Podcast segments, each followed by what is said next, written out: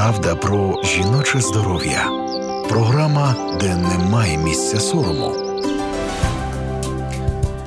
Привіт! Це ефір програми Правда про жіноче здоров'я на громадському радіо. Я її ведуча Анастасія Богаліка. Мені допомагатимуть звукорежисерка прямого ефіру Ірина Нижник, редакторка програми Анастасія Горпінченко і гостьова редакторка Катерина Мацюпа. Сьогодні наша тема це секс-просвіт. Ми будемо говорити про ті питання, які е, хочуть і ставлять підлітки, що вони хочуть знати про інтимне життя, про секс, про власне тіло. А і про це ми поговоримо разом з дитячою та сімейною психологиною, психотерапевткою, авторкою та ведучою школи відповідального батьківства Вікою е, Нєженцевою. Вона з нами на телефонному зв'язку. Вітаю, Віко. Доброго дня, рада бути сьогодні з вами в ефірі. І Вітаю ми всіх дуже слухачів. і ми дуже раді з вами познайомитись, долучити вас до нашої програми. Е, Тема дуже гаряча серед батьків, Е, і Так. та я знаю, що не в усіх е, є е, така прогресивна думка, і не в усіх є бажання і вміння говорити зі своїми підлітками на тему інтимного життя, але тим не менше. Е, у підлітків в цьому є потреба, от за ваших відчуттів? Однозначно є і не тільки в підлітків, а набагато менших дітей, починаючи вже від того, коли дитина починає цікавитися питаннями різниці між хлопчиками та дівчатками. Такі питання виникають вже десь три роки, і ми вже можемо говорити про початок сексуального виховання дітей. Просто на кожному віковому етапі воно має відповідати психологічним запитам дитини, не лякати, не обурювати, а створювати навпаки атмосферу довірливих стосунків з батьками, в яких можна поговорити про все і про сексуальність також. Якщо спробувати пояснити е, людям, які мало знайомі з терміном, що таке секс-просвіт? Секс просвіта це е, формування адекватного розуміння своєї сексуальності, і сексуальне виховання воно в першу чергу передбачає виховання адекватного ставлення до свого тіла, сексуальності та сексуальних стосунків, і звичайно формування безпечної відповідальної поведінки, тому що сексуальне життя це частина життя, і вона відіграє у дорослому віці значну роль е, для такого психоемоційного і фізіологічного здоров'я особистості. А от е, існує такий стереотип, е, що е, секс-просвіт це коли там ем, підлітки дізнаються щось та таке, що потім нібито їх розбещує. Чому так люди думають, як вважаєте? Тому, що е, моя гіпотеза про те, що е, покоління батьків, які зараз виховують дітей, вони не мають особистого досвіду такого екологічного, е, мудрого е, спілкування на цю тему. Е, зазвичай е, ну більш так традиційно і більш поширено, що мої клієнти, навіть дорослі мами і тати, говорять про те, що з ними про це не говорили. Вони якось самі про це дізнавались, додумувалися, звідкись брали цю інформацію, і не завжди ця інформація була достовірна, не завжди ця інформація була ну не викривлена. А наша задача в сексуальній просвіті дітей е, навпаки розвивати розуміння того, що сексуальність це вроджена потреба і це функція людського організму, тобто подібно до інших процесів фізіологічних, таких як дихання або травлення. Просто потрібно розуміти, що ця інформація має бути дозована і чітко відповідати віковим задачам. Звичайно, з дитиною трьох років говорити про сексуальність не потрібно, але з дитиною 12-13 років потрібно речі називати своїми іменами і не боятися таких ось таких термінологій і називати ну все так, як називається насправді. Я нагадаю нашим слухачам і слухачкам, що це ефір програми Правда про жіноче здоров'я на громадському радіо 067 67 404 76 – Це наш телефон Viber, можна туди написати. А 0800 30 40 33 – це наш телефон прямого ефіру. Туди можна потелефонувати. Можна поставити свої запитання, і е, запитання ваші будуть адресовані дитячій та сімейній психологині, психотерапевтці е, Вікторії Нєженцевій. Вона з нами у ефірі Правда про жіноче здоров'я говорить сьогодні про секс просвіт для підлітків. От я пригадую, ми колись в ефірі Правди про жіноче здоров'я говорили з головою ГО дівчата Юлією Спориш про менструації, про їхні лекції в школах, про менструальну гігієну для там е, дітей молодшого шкільного віку і там, наприклад, п'ятих класів. Так? Хоча в п'ятих класах, з мого досвіду, у дівчат вже менструації починаються, і про це вже запізно говорити. Треба десь третій, четвертий. Так от, е, говорили про це у ефірі, і е, після цього десь, мабуть, за Два-три тижні приходить е, на пошту нам сюди в редакцію е, в Київ е, лист, написаний від руки від пані з Закарпаття. Я не знаю насправді наскільки. Стара за віком ця наша слухачка, наскільки вона літнього віку, але я припускаю, що літнього, оскільки вона сама так пише, що от колись. От колись uh-huh. про секс не говорили, от колись е, про прокладки не говорили, і е, люди були більш е, там чистими і благородними помислами. І мені насправді це так смішно читати, тому що для мене е, людина, яка не знає про те, як функціонує її тіло, це людина, яка може припуститися помилок через це незнання. Людина, з якою говорять стереотипами про її тіло, це людина, яка буде жити в цих стереотипах. Дівчина, якій нав'язують, що менструація це щось брудне. Вона буде жити так все своє життя і вважати себе брудною невідомо чому, тому що хтось так їй сказав, чому тому що їй так диктує суспільство. Вона буде ховати прокладки, вона а, буде, я не знаю, е, е, боятися попросити свого чоловіка купити їй прокладки чи тампони в аптеці. І це абсолютно якісь такі дикі речі для мене. А дівчина, яка знає, що завагітніти можна від е, незахищеного сексу без презерватива. Вона не буде, ну вона може наразитися на ризик незапланованої вагітності, вона може наразитись на ризик е, хвороб, які передаються статевим шляхом, і думати про те, що дівчина 16, 17, 15 років не буде займатися сексом через те, що вона не знає, що таке секс, і через це вона е, чистіше своїми помислами. Це даруйте на слові середньовіччя. Це повний нонсенс, це глупство. І ну я пам'ятаю цей лист, який прийшов до нас в редакцію, де нас звинувачували, що ми розбечуємо підлітків через те, що говоримо про менструальну гігієну. Я просто настільки лютувала через це. Мені хочеться е, дати слухати таким людям ці програми нон-стопом 24 на 7, для того, щоб можливо щось в голові перевернулось. Ну, це можливо моя нетолерантна думка з цієї теми. Вікторія, е, як ви вважаєте? Да.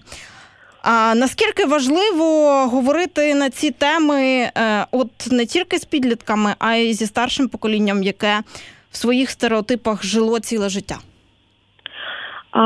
Тут в першу чергу грає величезну роль внутрішня мотивація старшого покоління бути в таких довірливих стосунках зі своєю дитиною, тому що у дівчаток менструація, в хлопчиків полюції це те, що вони відчувають, проживають.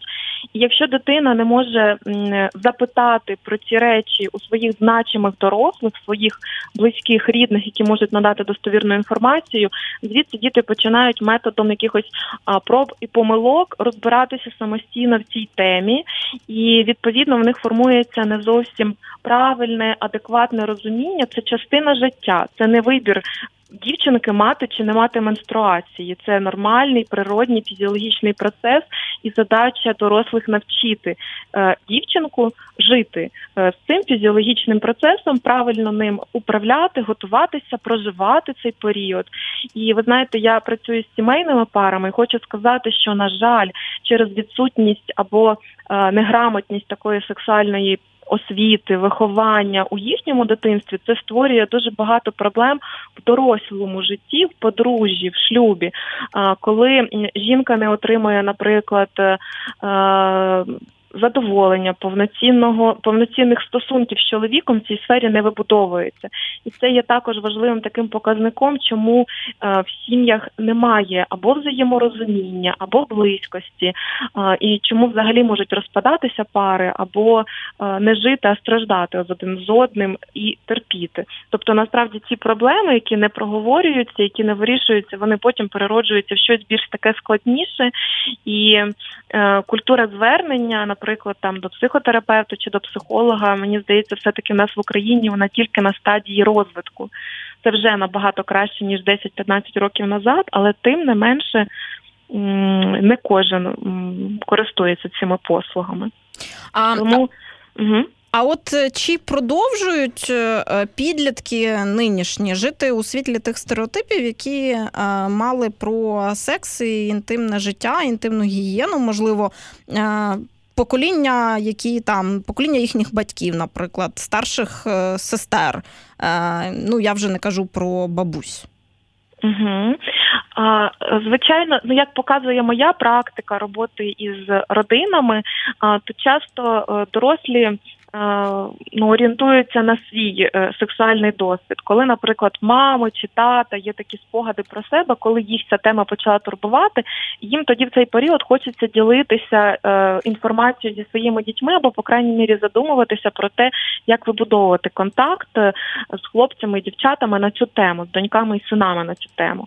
І я хочу сказати, що звичайно часи змінилися зараз. Е, сучасні діти мають абсолютний доступ е, до е, всесвітньої мережі інтернет. Вони мають доступ до різних публікацій, відео і так далі. І тому часто виникають питання, що вже діти в 4-5 років можуть запитувати ну такі дорослі питання батьків. І коли батьки не готові про це говорити, їм здається, що ще рано про це поговорити, але в дитини вже запит виник. І Це означає, що це така природній інтерес, що дитина буде цю тему досліджувати і шукати відповіді, і можливо не завжди правильні. І звідси починаються проблеми, чому дитина починає, наприклад, або експериментувати, або між дітьми можуть виникати е, якісь ігри, які е, ну не характерні для певного віку. І батьки можуть на це реагувати або агресивно, або роздратованість. І вже тут починається е, ситуація, коли дитина закривається. Вона вважає, що за цю тему її можуть покарати, або її можуть е, що це якась така тема, яка заборонена і неприйнятна. Ми повинні розуміти, що інтимне життя це стосунки з інтимним життям. Наша задача сформувати так само, як сформувати стосунки з їжею, стосунки з грошима дитини, так само і сформувати стосунки дитини із сексом. Єдине, що на всі запитання потрібно відповідати буквально на рівні доступному розумінню дитини, не ускладнюючи цих відповідей, так що секс в уявленні дитини був пов'язаний з якоюсь ну там таємницею, забороною. А насправді, от хочеться запитати, ви сказали одну таку важливу річ, що підлітки, коли шукають відповідь на питання самі, іноді знаходять інформацію, яка насправді е, формує у них хибне уявлення про е, секс і те, що відбувається між людьми під час е, сексуального контакту. Я згадала, що, от, мабуть, у е, мого покоління, у чоловіків мого покоління, зокрема, є така. Е, е, така проблема, що багато хто сформував е, своє уявлення про секс а, через порно. І це прям проблема-проблема, тому що в реальному житті е, жінка, секс, жіноче тіло і все, що відбувається, mm-hmm. дуже сильно відрізняється від того, що е, показує порнографія. Е, і в цілому проблема, яку формулює порнографія в сприйнятті там е, чоловіком сексом, вона полягає в тому, що ну, жінка об'єкт, правильно. Жінці е, за таких е, за таких сформованих знань не надають суб'єктності. А, Так, і це викликає багато ну, проблем в налагодженні таких стосунків між чоловіком і жінкою вже зрілих. І е, це потребує потім корекції, це потребує таких якихось вольових рішень для себе, ну розібратися в цій темі, тому що сексуальність, як людина розуміє це, чи вона розуміє, що це і про розуміння своєї статевої ідентичності, що це і про чутливість, і про інтимність, і про сексуальне здоров'я, про функції репродуктивної сфери і так далі. Часто ці моменти всі просто опускаються, йде якесь таке зосередження виключно на е, відчуттях. Е, які в порнографії е, ну викривлені, е, які абсолютно не передають реалістичності, дійсності, от саме цієї чутливості, симпатії, розуміння чоловіками і жінками сексуальності один одного. І тому дуже важливо, щоб дівчинка, коли з дівчинкою говорять про менструації, щоб і говорили з хлопчиками про полюції, да, щоб говорили з ними про те, що це такий етап твого дорослішання, статевого дозрівання, і тому дуже важливо, щоб е, діти ну розуміли, починаючи з 3-4 років, головне задача сексуального виховання це різниця, це розуміння дітьми різниці між хлопчиками та дівчатками, і розуміння вміти називати свої геніталії правильними словами, і розуміти їхню основну функцію в цьому році, це, наприклад, в туалет. Але вже коли ми говоримо про старший вік, наприклад, там починаючи після 5-7 років і десь до 10, то це вже статеве виховання на рівні е, тем дружби, симпатії. Як її можна проявляти, любов, можливо, такі якісь статеві відмінності. Угу. Емоції, і, почуття, які звичайно, ми відчуваємо. Так. так, і вже в цьому віці треба ну безпосередньо переходити е, до цієї теми через е, такі моменти, тому що е, гормони в організмі виконують свою функцію. Дитина зустрічається з незнайомими для неї раніше відчуттями, наприклад, перша закоханість. І якщо це хлопчик старший, наприклад, знаєте, і е, дівчинка може ну піддатися якимсь таким імпульсом, імпульсам, скажімо так, не зовсім усвідомленими.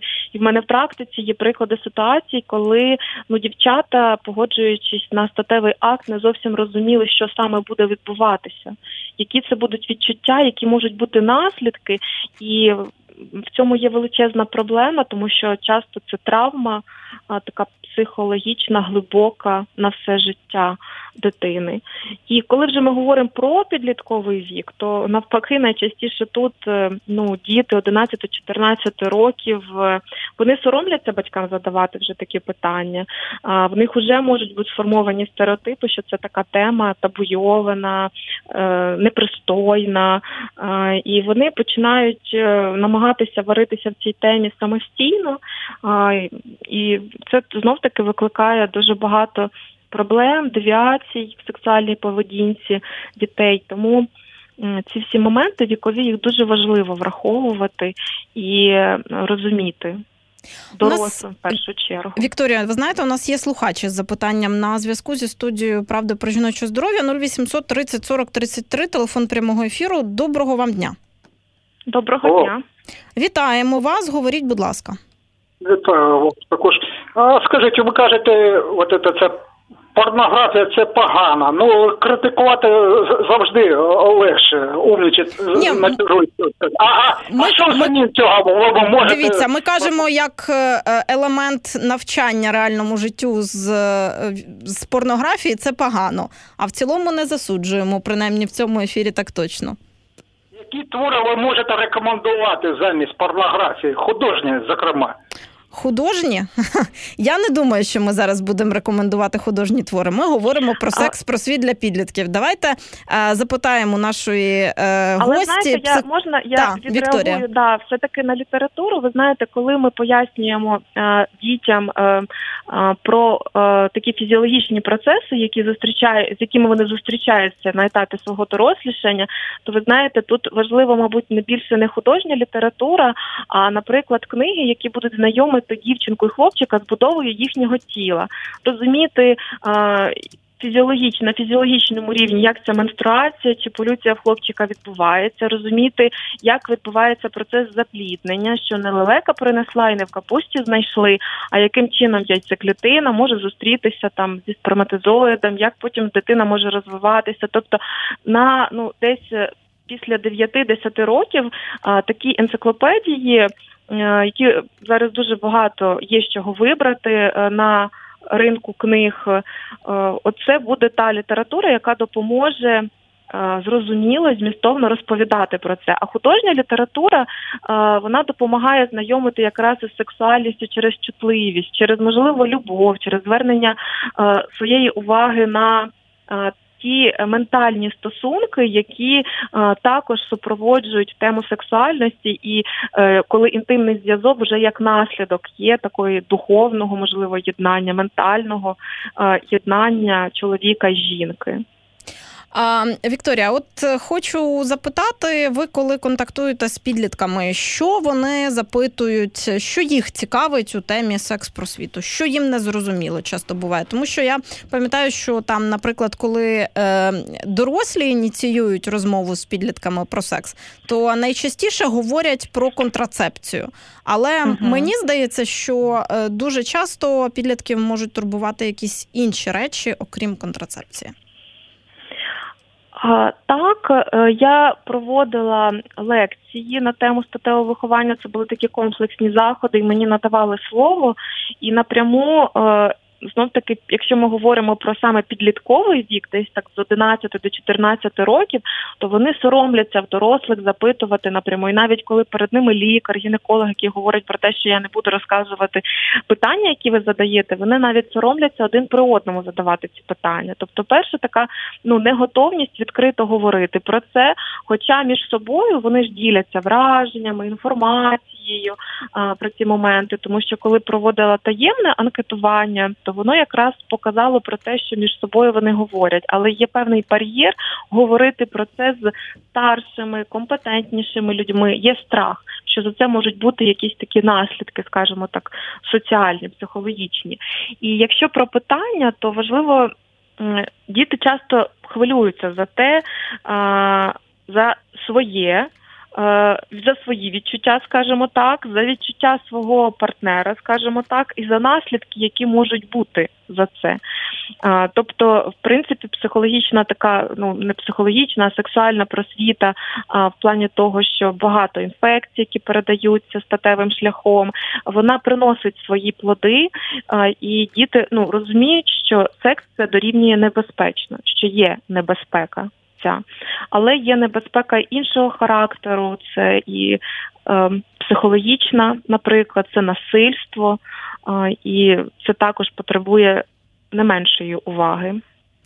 А, От я пригадуючи стереотипи, якісь міфи, які е, циркулювали, коли я була підліткою, попросила нашу редакторку програми Анастасію Горпінченко підготувати е, рубрику з одним стереотипом, який ми спробуємо сьогодні в ефірі зруйнувати. Давайте послухаємо. Руйнуємо стереотипи. Один з найбільш поширених і живучих страхів перед першим сексом у дівчат думка про те, що він обов'язково буде супроводжуватись болем і кров'ю через розрив так званої дівочої пліви та позбавлення її цноти. Проте ця думка не завжди обґрунтована. Так звана дівоча пліва або гімен з латинської це еластична мембрана, схожа на тонку слузову оболонку, яка оточує вхід до піхви на відстані 1 або 2 сантиметри. Останнім часом її прийнято називати вагінальною короною, зокрема через її особливу форму.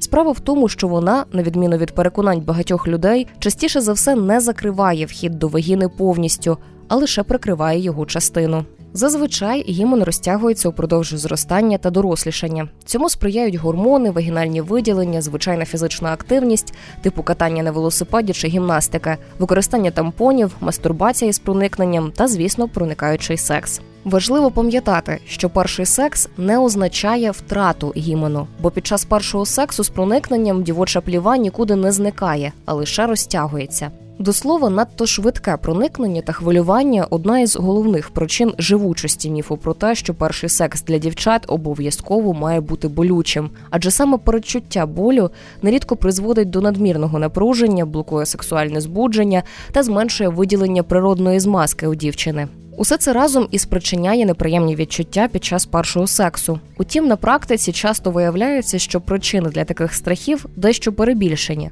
До прикладу, згідно з опитуванням, проведеним ще в 1998 році у Великій Британії та опублікованим у британському медичному журналі доктором Сарою Патерсон Браун, щонайменше 63% жінок підтвердили, що не мали кровотеч під час першого сексу. Руйнуємо стереотипи. Повертаємось у прямий ефір Правди про жіноче здоров'я. Сьогодні говоримо про секс просвіти, те, що хочуть знати підлітки з цієї теми. Віка Нєженцева, дитяча сімейна психологиня, психотерапевтка. А разом з нами на прямому зв'язку. Е, Вікторія, скажіть, ми все правильно говоримо? От ви з таким стереотипом стикались серед підлітків? Так, стикалася, і я скажу, що я, наприклад, як е, е, практикуючий психолог, який працює із дорослими, також в мене є клієнтки, які, наприклад, вже в такому зрілому. Психологічному і фізіологічному віці до сих пір не мали цього досвіду, тому що така ранній агресивна сексуальне виховання когось із значимих дорослих, ну таким чином позначилося на їхньому особистому житті в дорослому віці створює значні перешкоди в формуванні стосунків, наприклад, з протилежною статтю. Це і про дівчат, і про хлопців можна говорити. Просто в мене досвіді більше роботи із жінками. Е, тому ми знаєте, мені б хотілося так звернутися до тієї дорослої аудиторії, яка зараз слухає, що ми повинні розуміти, що говорити про сексуальність це не значить читати моралі або залякувати. Е, не потрібно дітям нав'язувати якесь негативне уявлення про секс. Е, навпаки, залякування воно буде деформувати оці уявлення про сексуальність, при цьому не виключаючи все одно тих ризиків, з якими дитина буде постійно е, зіштовхуватися, коли закохається, коли потрапить в якусь небезпечну ситуацію і не буде розуміти, як е, себе захистити, і де проходить ота межа небезпеки для себе. Тому важливо це враховувати. Тому головна задача розмов із дітьми різного віку це не перешкоджати початку статевого життя, а навпаки, формувати власну відповідальність про свою сексуальність та свої статеві стосунки, тобто озброїти підлітків інструментами, е, щоб вони щоб вони могли ну здійснювати адекватну оцінку е, ситуації, в яку вони потрапляють, власних дій, е, і самостійно вміти прийняти вірне рішення для себе. Ми от в нас угу. та Вікторія, я скажу для наших слухачів і слухачок, що в наступному ефірі ми поговоримо про е, дорослих і їхні стереотипи, часто ті стереотипи і страхи, які вони принесли в доросле життя з власного підліткового віку і з непроговореності того, про що ми говоримо зараз. А ну це стосується мого покоління, покоління старше і е, того, з е, чим ми живемо зараз у своєму інтимному житті. І Часто це якісь комплекси, страхи. Е, невміння висловлювати словами е, свої побажання і свої переживання, і таке інше. Але про це ми будемо говорити в наступному ефірі. А зараз все ж таки е, про підлітків хочу запитати: от з вашого досвіду психологині, як часто від підлітків і від дівчат, від хлопців лунає такий запит про те, щоб якимсь чином дорослі допомогли сформувати їм уявлення про е, власні кордони в інтимному житті? Ну я думаю, що це в першу чергу із тим, що дитина має простір взагалі говорити з батьками про це, коли вона знає, що вона може, що рівень довірливих стосунків із мамою, татом або іншими значимими дорослими, які опікуються дитиною, сформовані на тому рівні, що дитина може підійти і поговорити про будь-яку тему, може запитати. Задати будь-яке незручне питання.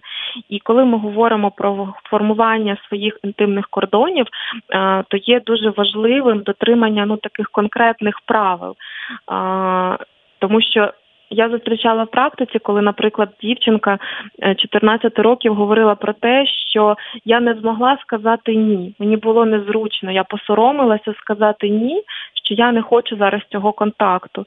І, хоча е, в душі вона. Ем, не хотіла цього, тобто з однієї сторони це ніби як було таке психологічне насильство над собою, але вона не перешкоджала цьому, і е, в цьому є дуже велика така якраз якби зона розвитку стосунків дітей з батьками, щоб вони могли відчувати, батьки могли допомагати дітям відчувати свої особисті і сексуальні кордони, в тому числі. І важливо з дітьми говорити про взагалі про переживання сексуального потягу, який е, часто ну проявляється е, сильніше, е, ніж, наприклад, ну там бажання отримати якийсь реальний досвід сексуальних стосунків, оскільки обмежені можливості, ну, скажімо так, реалізації цього сексуального потягу е, не перешкоджає виникненню якихось еротичних уявлень, фантазій, е, які е, ну, формуються під впливом е, як і е, фільмів, відео. Е, можливо, якоїсь іншої такої загальнодоступної інформації, яку дитина може ну, отримувати. І звичайно потрібно говорити з підлітками про те, що сексуальність вона проявляється по ну по-різному. Надмірна цікавість насправді ну там до голих людей чи до порнографії. Це е, ну ще не говорить про те, що е, дитина якась невихована, або вона не е, щось не так робить. Це просто це говорить, говорить про те, що про про те, що є запит е, дізнатись більше. Так, Це говорить про те, що є запит, і е, не забороняти, тому що якщо дорослі батьки забороняють, я тобі забороняю дивитися порнографію. Потрібно розуміти, що підліток просто буде шукати спосіб, як це робити, щоб батьки не знали, але він все одно буде намагатися задовільнити цю потребу. Тому краще з'ясовувати причини і пропонувати альтернативи. Що, наприклад, якщо тобі цікаво про знати більше про фізіологію дівчини або про фізіологію хлопця, то, наприклад, є більш така література, яка тобі надасть достовірну інформацію інформацію, і обов'язково говорити про е, емоційно почуттєву сферу, яка супроводжує підлітка в.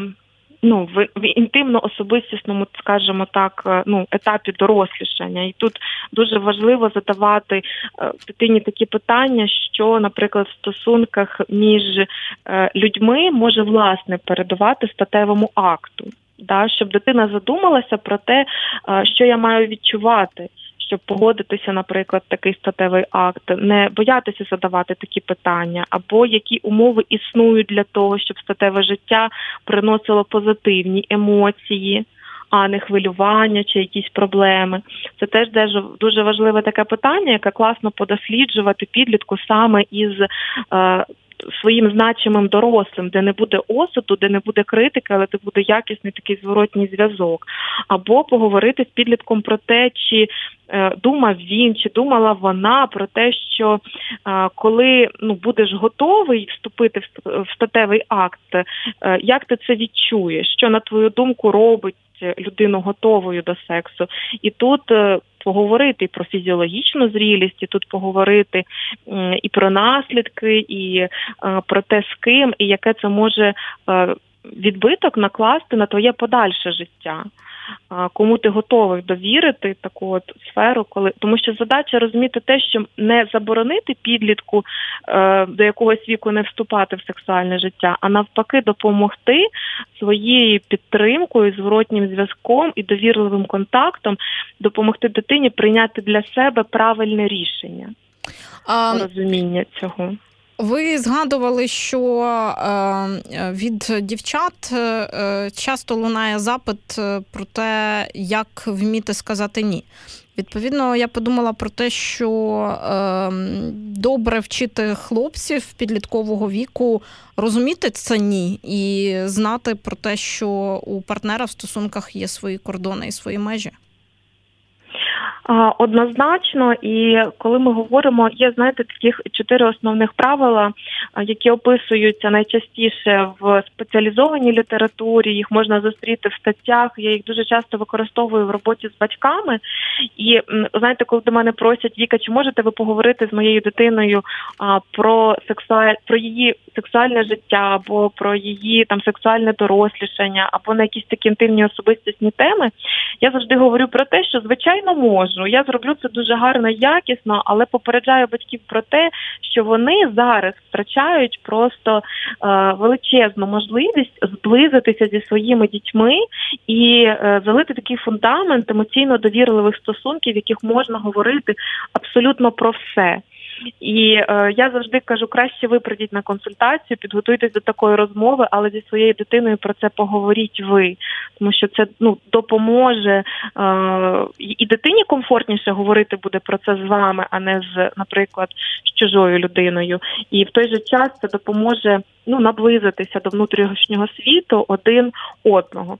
А тому правило ні завжди треба проговорювати і давати дитині дозвіл, говорити ні, коли тобі неприємно, щоб торкались до твого тіла, в якому віці дитина не була, чи їй 4 роки, чи їй вже 13 років.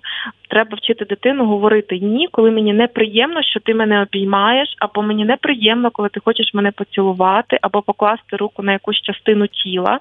Тому що часто, от я бачу, коли дитина менша, е, то мама може бути незручно, що дитина не хоче, щоб її, наприклад, там обняла улюблена, там не знаю. Там бабуся чи сусідка, чи ще хтось із знайомих, uh-huh. і нам ніби як незручно стає. Хоча вже в цих моментах починає проявлятися розуміння дитини особистих кордонів, що хтось може їх знехтувати, щоб я когось не образив або не образила. Тому вже ось тут дуже важливо дитині говорити про те, що якщо тобі це неприємно, ти можеш ні говорити. Тобто, самого маленького давати дитині розуміння того, що твоє тіло це твоє тіло, і а, до нього ну не можна торкатися. Далі е, говорити про те, що це може бути, наприклад, або мама, або тільки лікар.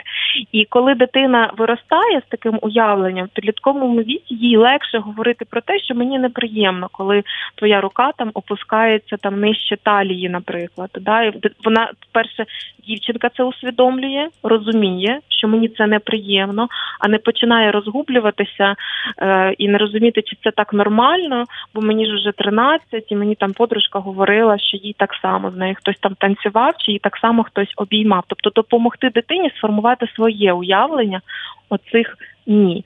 І звичайно, це повинно пролягати через обговорення теми, до яких частин тіла саме відносяться до цієї інтимної частини, да, які прикриваються нижньою білизною. Що це те, що ми можемо показувати лікарю, і, можливо, там не знаю, мамі або тій значимій дорослій людині, яка ну, бере безпосередню таку функцію виховання над дитиною. І тобто і тут про це говорити.